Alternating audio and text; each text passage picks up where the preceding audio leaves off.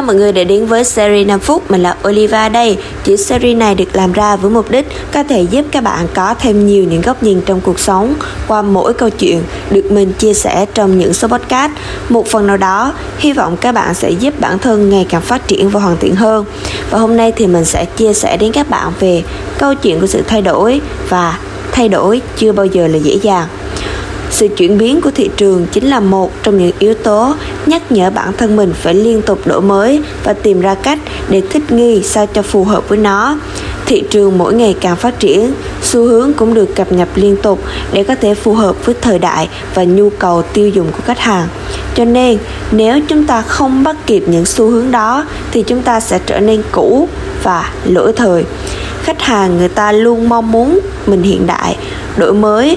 Và cái mà thị trường cho chúng ta thấy đó là hãy nâng cấp lên đi, đừng có dậm chân tại chỗ hay là làm cho bản thân mình ngày càng thụt lùi về sau. Mình có nghe ở đâu đó một lời khuyên như thế này: cứ đặt mục tiêu thật lớn, vì bạn chẳng có gì để mất cả, chỉ cần bạn đảm bảo rằng bạn sẽ bắt đầu từ những điều nhỏ nhặt nhất. Hãy cố gắng, phấn đấu và trở nên thực tế. Khi bạn đặt mục tiêu thấp, kết quả bạn nhận được cũng không thể cao. Nhưng để đạt được những cái nhỏ đó, bạn cũng cần phải tiếp thu những kiến thức mới, những thứ mà có lẽ bạn vẫn chưa được trải nghiệm qua. Chúng ta phải chấp nhận rằng đôi khi tiếp thu những cái kiến thức mới nó sẽ luôn là những thời điểm cực kỳ khó khăn, đặc biệt là khi bạn đã quá quen thuộc với hiệu suất làm việc trước đó. Đợt trước mình có nói chuyện với lại một bạn kỹ thuật viên detailing, bạn ý có chia sẻ với mình như thế này. Đó là hồi đó khi mà mình học các kỹ thuật làm detailing ô tô thì phương thức đánh móng xe nó chưa được hiện đại như bây giờ.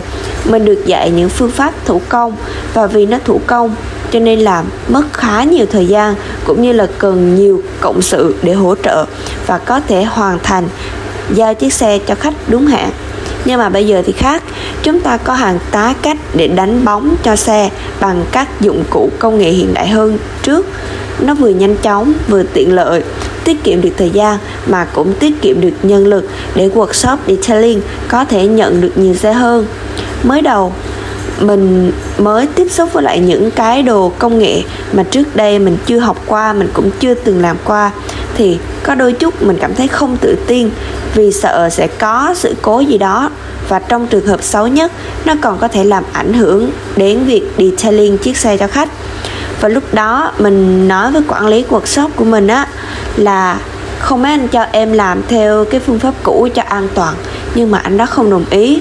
Một điều may mắn nữa đó là tụi mình có được một vài buổi training cho việc sử dụng những thiết bị công nghệ đó, và bây giờ thì bạn đó đã làm được rất mượt mà.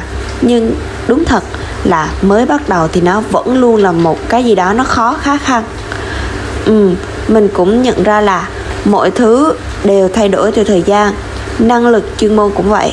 Nếu chúng ta cứ mãi đi theo một cái lối mòn, một cách xưa cũ thì chúng ta sẽ bỏ lại phía sau.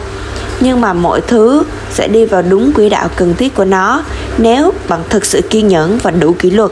Cho nên các bạn hãy cố gắng hơn nữa nha, và hãy lắng nghe những số podcast tiếp theo, mình sẽ chia sẻ thêm những thông tin mới đến các bạn.